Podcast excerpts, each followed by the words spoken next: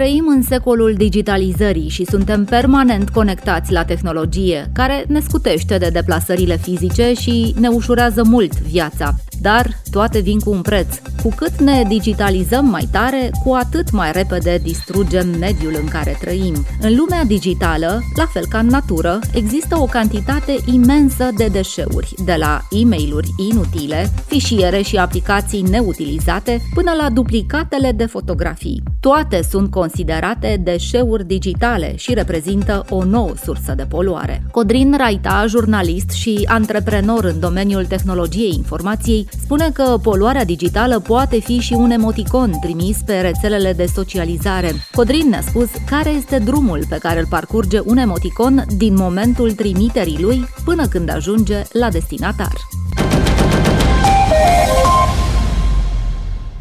De la dispozitivul pe care îl avem în mână, unde scriem, care este conectat la routerul wireless din casă, prin care se transmite semnalul la providerul de servicii de internet, care redirecționează cererea prin alte câteva servere intermediare către serverul serviciului dorit, Facebook să spunem, care reacționează și retransmite în sens invers informația. Este un proces pe care utilizatorul obișnuit nu îl realizează, fiindcă totul se derulează la viteze extrem de mari. Dar vă închipuiți că pentru a trimite un emoticon se pune în mișcare întreg acest sistem? Adică dacă poți transmite gândul tău într-un singur mesaj, fără să-l împarți în 10 bucățele, ar fi mult mai puțin uh, impact asupra mediului.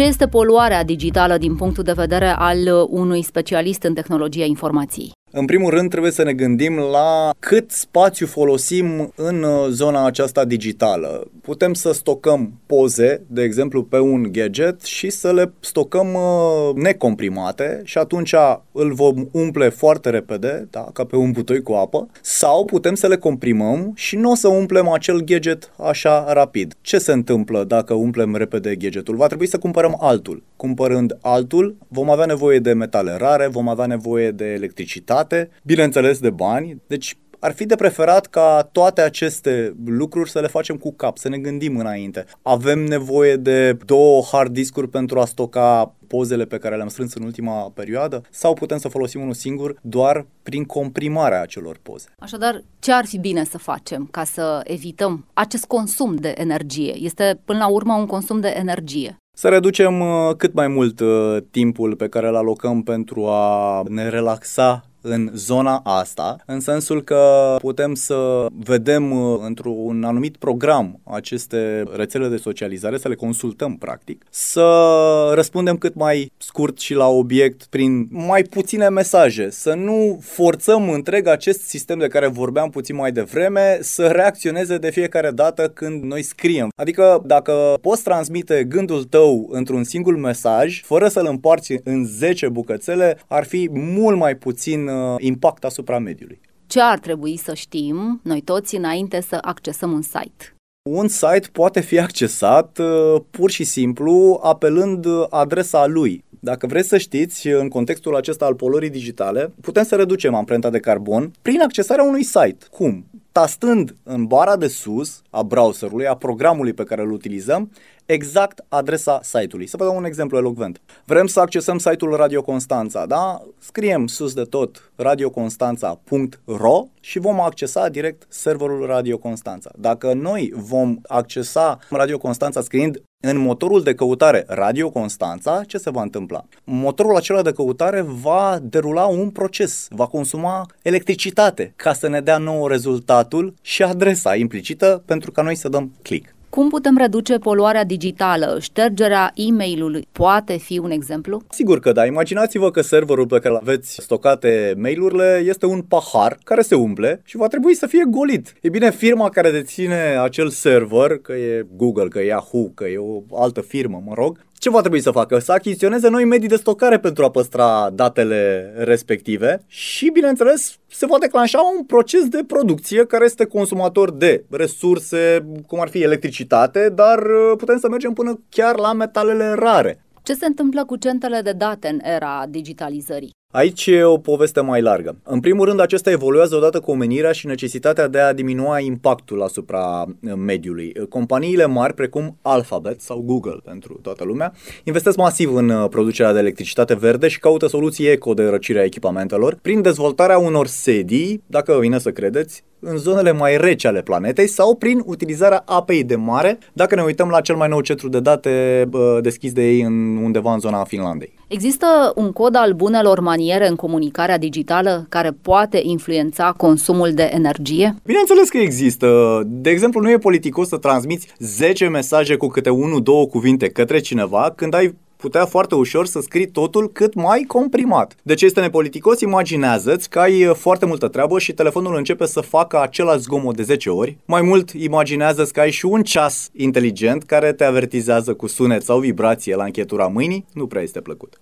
Revenind la problema consumului de energie, așa cum am explicat mai devreme, procesul de tranzit al informației, acesta se va face de 10 ori, că transmiți 10 mesaje, în loc să fie compactat într-unul singur. Cât de gravă este, în opinia dumneavoastră, poluarea digitală? Poluarea digitală nu este cel mai mare rău, dar trebuie să conștientizăm această problemă și trebuie să respectăm niște bune practici în uh, domeniu. Trebuie să înțelegem că poluarea digitală este reală. Putem să ne gândim la, nu știu, la cât de des ne schimbăm gadgeturile. V-ați gândit vreodată la chestia asta? De câte ori vă schimbați telefonul? În 5 ani de zile acel telefon, în afară de faptul că trece printr-un proces foarte elaborat, uh, în care se utilizează metale rare, se utilizează foarte multă electricitate și automat tot procesul ăsta poluează. Are un rezultat. Rezultatul este un gadget, da, pe care noi ni-l dorim foarte mult, dar avem nevoie de el. Dacă ne e bine cu device-urile pe care le avem acum și pe care ne putem baza încă, nu știu, 2, 3, 5 ani, ar trebui să tragem de ele. Pentru că putem Așadar, să contribuim la reducerea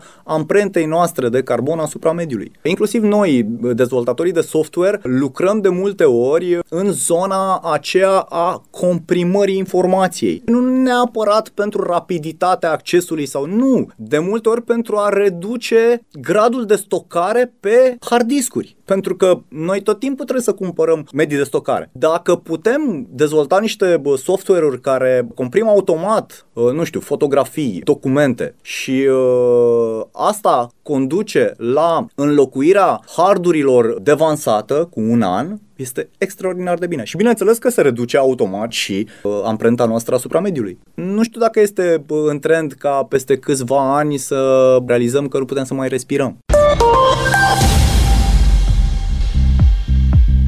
Jurnalistul francez Guillaume Pitron, autor a numeroase documentare despre poluarea digitală, spune cam același lucru. Un simplu like înseamnă poluare.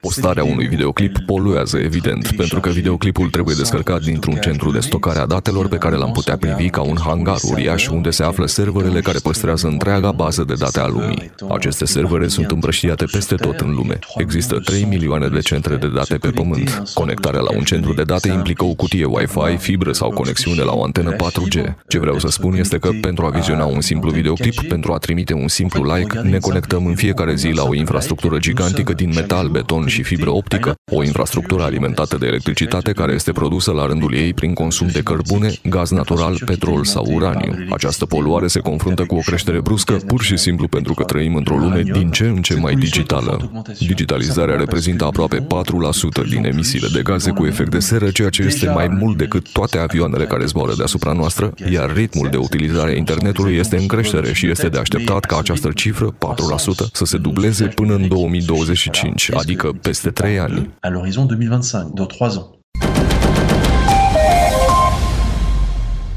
À l'horizon 2025, dans 3 ans. Aneli Ohvril este directorul executiv al Let's Do It World, organizație care sprijină acțiunile civice și propune soluții sustenabile pentru mediul înconjurător. Ziua Mondială a Curățeniei este unul dintre cele mai cunoscute proiecte ale ONG-ului. Aneli spune că ritmul digitalizării și utilizarea necontrolată a echipamentelor digitale au efectul unui bulgăre de zăpadă. Toate clicurile pe care le dăm se adună undeva. täpselt nii, et noh, kui me jällegi toome paralleele füüsilise maailmaga, et noh, me mõtleme ka, et noh, mis see üks kilekott on, mis see üks kohvitops on, mis üks joogikõrs, mida see tähendab no,? Putem face o paralelă cu lumea fizică dacă ne gândim la un pai din plastic, o pungă sau un pahar pentru cafea.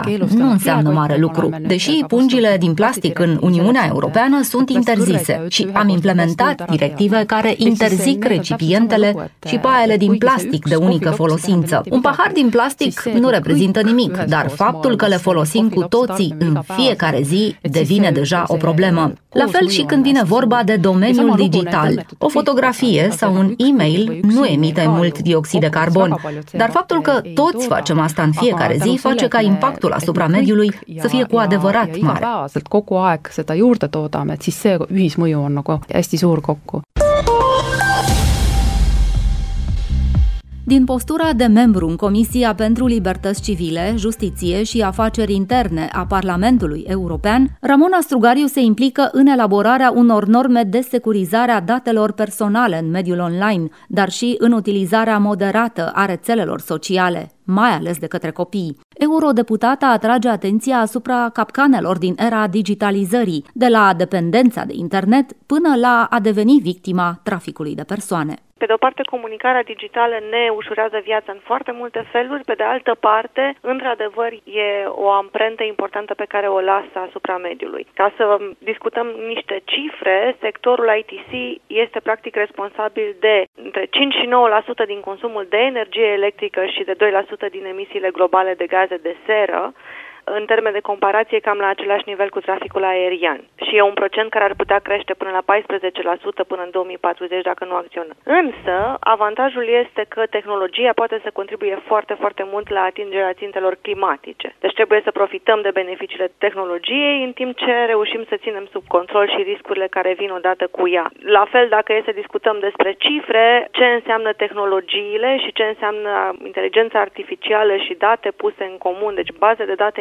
interoperabile înseamnă reducerea emisiilor cam de șapte ori global, deci mai mult decât practic câte emisii se creează de către sectorul ICT uh, separat. Care sunt măsurile aplicate la nivelul instituțiilor europene? Dacă discutăm despre poluarea digitală, sunt măsuri țintite pentru această dimensiune. Avem și o nouă propunere de regulament privind proiectarea ecologică pentru produse durabile. Pe ce se bazează? Se bazează pe o directivă pe care o avem în vigoare deja privind proiectarea ecologică, care a adus de-a lungul timpului foarte multe beneficii beneficii și consumatorilor și întreprinderilor și mediului. Uh, ce face acum propunerea nouă? Odată stabilește un cadru în ceea ce privește cerințele în materie de proiectare ecologică și se uită la grupuri specifice de produse. Caracterul circular al economiei, performanța energetică, durabilitate. Sunt priorități și pentru Comisia Europeană. Și partea de sustenabilitate, capacitatea asta de a reutiliza, de a repara produsele. Discutăm și despre introducerea unui pașaport digital al produselor,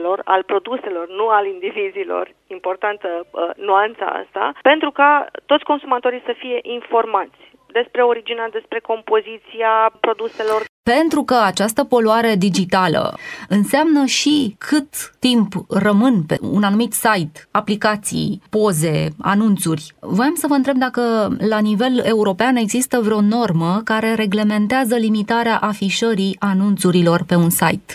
La nivel european există mai multe lucruri care adresează exact această componentă la care vă referiți. În primul rând avem un Digital Cleanup Day, o zi pentru curățenie digitală. Ea se întâmplă pe 19 martie fiecare an și este un apel deschis către persoane, organizații, instituții să-și facă curățenie în dispozitive tot ce înseamnă duplicare, e mail inutile, toată acea cantitate de informație stocată prin care nu mai trece nimeni. Voiam Acum, să vă întreb ce... dacă există un termen de expirare pentru deșeurile mm. digitale. Eu, din ce știu la nivel european în acest moment nu și cred că trebuie să fim și atenți aici în ceea ce privește reglementarea pentru că depinde de respectivul conținut. Dacă sunt informații, de exemplu, care țin de anumite instituții și care este foarte important să rămână disponibile în spațiul digital cât mai mult timp. V-aș da aici un exemplu. Luăm site-ul unei primării. Cât timp ar trebui să rămână pe site hotărârile de Consiliu Local sau anunțurile? Dacă e vorba de simple acele anunțuri, da, cred că trebuie șterse exact așa cum spuneam despre acel exercițiu pe care putem să-l facem anual. Dacă e vorba despre altfel de informații, mă întorc la Agenția pentru Digitalizarea României, care are în plan, de fapt, acum, când discutăm noi, operaționalizarea unui cloud guvernamental. Asta înseamnă că toate instituțiile vor avea infrastructura uh, necesară ca să poată să preia și să stocheze informațiile beneficiarilor de servicii publice. Discutăm și despre o platformă interoperabilă. Avem bani în PNRR și avem o alocare chiar de aproximativ 375 de milioane de euro pentru tot ce înseamnă infrastructură de cloud guvernamental.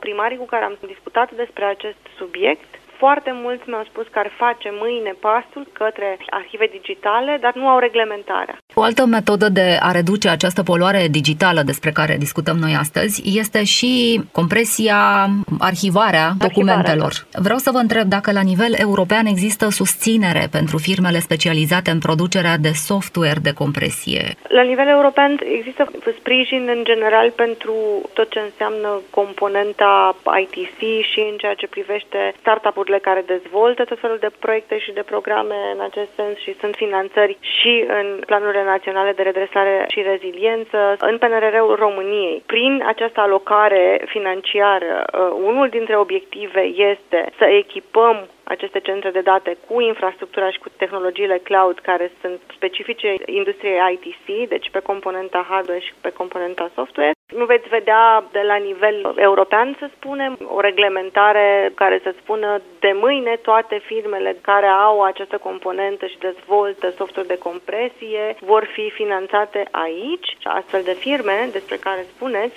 ar putea practic să acceseze finanțare și pe componenta ITC, dar și pe componentă verde, pentru că fac, pentru că dezvoltă software specific pentru un element care are impact bun și asupra mediului și reduce poluarea digitală. Sunt bani în planurile naționale pe care aceste companii îi pot accesa fără probleme. Tinerii își doresc mereu cele mai noi gadgeturi cum îi putem opri din această goană? Pentru că, până la urmă, aceasta se traduce tot în poluare. Credeți că ar fi necesar ca în școli să existe ore de educație digitală? Cred că educația digitală, de fapt, e obligatorie nu doar în școli, ci pentru adulți și copii în egală măsură, tocmai pentru că există aceste provocări pe care le-ați văzut și le-am văzut cu toții și în pandemie, dar rămâne conectat la lume chiar în momentul în care, dintr-un motiv sau altul, se suspendă prezența fizică peste tot, pentru că România este una dintre cele mai puțin alfabetizate digital state, statistic vorbind, e o foarte mare provocare asta, pentru că avem copii care sunt în risc de vulnerabilitate și excluziune socială în niște proporții îngrijorătoare. Noi discutăm aici de gadgeturi la care au evident acces o parte limitată a acestor tineri, dar vorbim în același timp și de copii ale căror oportunități nu vor exista niciodată dacă nu îi conectăm mult mai bine la educație, la lumea în care suntem astăzi și care inevitabil își dezvoltă tot mai mult componenta asta digitală. Dar cred că e foarte importantă educația de mediu și educația digitală în aceeași măsură. Cred că e foarte importantă educația în toate componentele ei. Un copil care rămâne, și am văzut asta în pandemie, foarte mult conectat la lumea virtuală și pe diverse tipuri de aparat, telefon, tabletă, nu mai iese să interacționeze cu alt copil, poate nu mai are dorința să iasă să joace fizic un joc afară, ci să rămână într-un joc virtual individual, e mai puțin tentat să practice sporturi, e mai puțin tentat să meargă cu bicicleta, are o activitate care poate crea dependență și care îl ține captiv în acest spațiu.